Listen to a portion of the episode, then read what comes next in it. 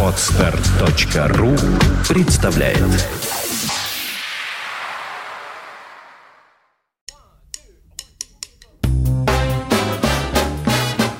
Слушать здесь.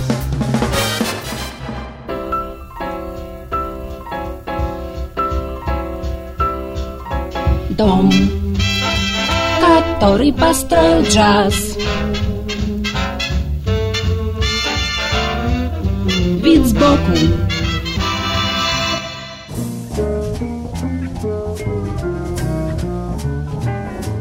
Всем привет! У микрофона Андрей Соловьев. Этот выпуск я хочу посвятить музыканту, который всю жизнь отдал экспериментальной сцене и прокладывал новые неведомые пути в джазовое будущее. При этом он на протяжении десятилетий сохранял тесный контакт с самыми крупными представителями джазовой традиции, умел привлечь к своим проектам как ветеранов, так и молодых виртуозов, представляющих креативный мейнстрим и пользующихся успехом у широкой публики. Это американский саксофонист Сэм Риверс – он появился на свет в Оклахоме осенью 1923 года и рос, постоянно переезжая с места на место. Детские годы Риверса прошли в Чикаго, а также в Литл-Роке, где его мать преподавала музыку в колледже. Ее влияние на сына было очень большим. И хотя отец тоже имел отношение к музыке, он пел в госпел-хоре, именно мать больше всего повлияла на творческое становление будущего гения. Когда Сэму Риверсу едва исполнилось пять лет, он уже брал уроки игры на фортепиано и скрипке, а мир духовых инструментов начался для него с тромбона, и уже будучи подростком и открыв для себя великих тенористов эпохи свинга, он переключился на саксофон. В 1947 году Риверс переехал в Бостон, штат Массачусетс, и поступил в Бостонскую консерваторию, где среди его педагогов был прославленный композитор Алан Хаванес. И хотя в большинстве биографий артиста о взаимоотношениях ученика и учителя почти ничего не говорится, я думаю, что это была очень важная встреча. Алан Хованес сын армянского иммигранта и девушки из ирландской семьи, был одним из первых крупных представителей американской музыки, всерьез погрузившихся в изучение культуры Востока. Основные его восточные эксперименты и исследования датируются более поздним периодом, но я уверен, что и в годы знакомства с Сэмом Риверсом он уже всерьез увлекался восточной музыкальной культурой и передал этот интерес своему ученику. Восток очень основательно коренится в творчестве саксофониста, но в отличие от многих известных музыкантов, которые использовали восточные краски для внешнего декорирования своих произведений, Риверс прикоснулся к глубинным внутренним принципам индийской и японской музыки. В его работах практически нет восточных ладов. Здесь не звучат экзотические инструменты. Но эта музыка близка Араге скорее по форме. Ее логика и структура воспроизводит и адаптирует принципы восточного музицирования. Особенно поразительны в этом отношении альбомы, выпущенные в 70-х годах на лейбле Impulse. Но и в других работах эта глубинная восточная подоплека всегда ощущается.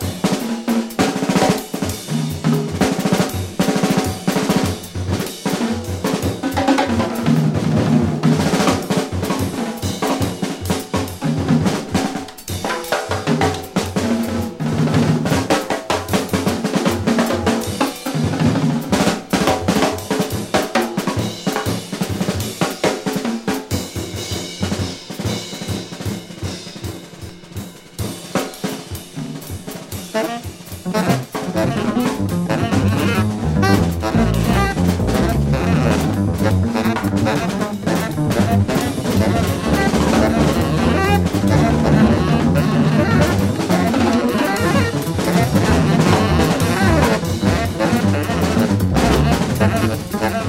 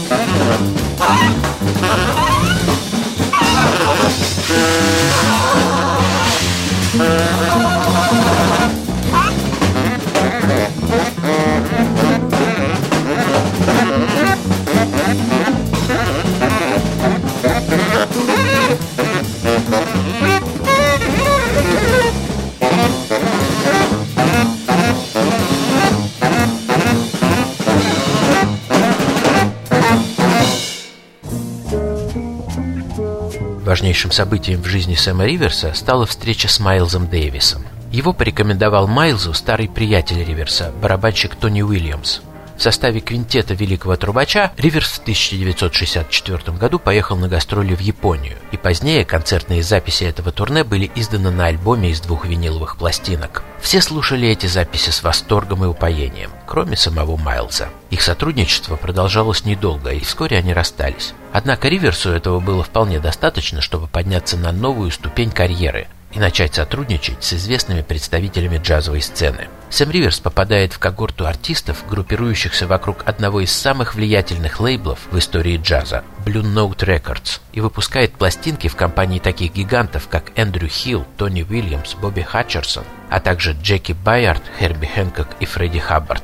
Параллельно герой нашего сегодняшнего рассказа начинает интересоваться тем, что творится на формирующейся в те дни экспериментальной сцене и постепенно сближается с ее создателями и приверженцами. Однако в начале 70-х в новом джазе уже многое меняется. Уходит политическая заостренность и бескомпромиссность предшествующего десятилетия. Да и публику уже не так впечатляют эксперименты джазового андеграунда. Но и в этот сложный период Сэм Риверс оказывается в нужное время в нужном месте. В начале 70-х годов он и его жена Би открывают музыкально-хореографическую студию в Гарлеме которая вскоре перемещается в более престижный район Нью-Йорка и обосновывается в одном из складских помещений Нижнего Манхэттена. Площадка называлась Ривби Studio – Однако музыканты чаще называли ее нью-йоркским джазовым чердаком. И по сути дела от этого наименования пошло и обозначение целого периода джазовой истории – Loft Movement, в оформлении которого Риверс сыграл ключевую роль. В Ривби Студио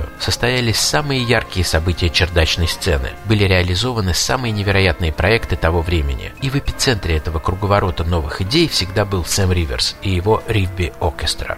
Однако и после этого он продолжал интересоваться не только тем, что происходит на экспериментальной сцене, но и джазовым мейнстримом. В конце 80-х гитарист Эд Черри познакомил его с самим Дизи Гелеспи, и Риверс регулярно появлялся в составе прославленного трубача почти до его смерти. Последние годы жизни Сэм Риверс провел в Орландо, штат Флорида, где он понемногу смог сформировать собственную сценическую среду. С участием местных музыкантов им была создана новая версия Ривби Оркестра. Тогда же Риверс зарегистрировал собственный лейбл Ривби Sound. Главным событием этого периода стало сотрудничество с выдающимися представителями нового направления M-Bass Грегом Осби и Стивом Колманом, которые с огромным интересом и уважением относились к творчеству саксофониста и находили для себя очень много полезного и ценного в его работах. Их совместные записи слушать по-настоящему интересно. Но они все-таки звучат как отголосок тех непревзойденных шедевров, неповторимых джазовых рак, которые были созданы Риверсом в чердачные времена.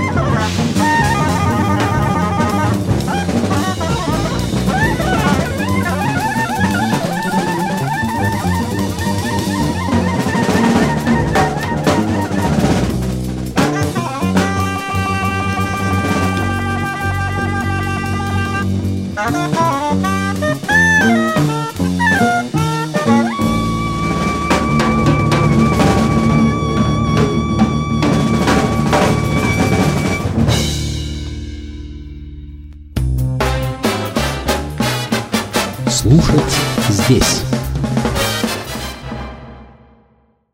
Скачать другие выпуски подкаста вы можете на podster.ru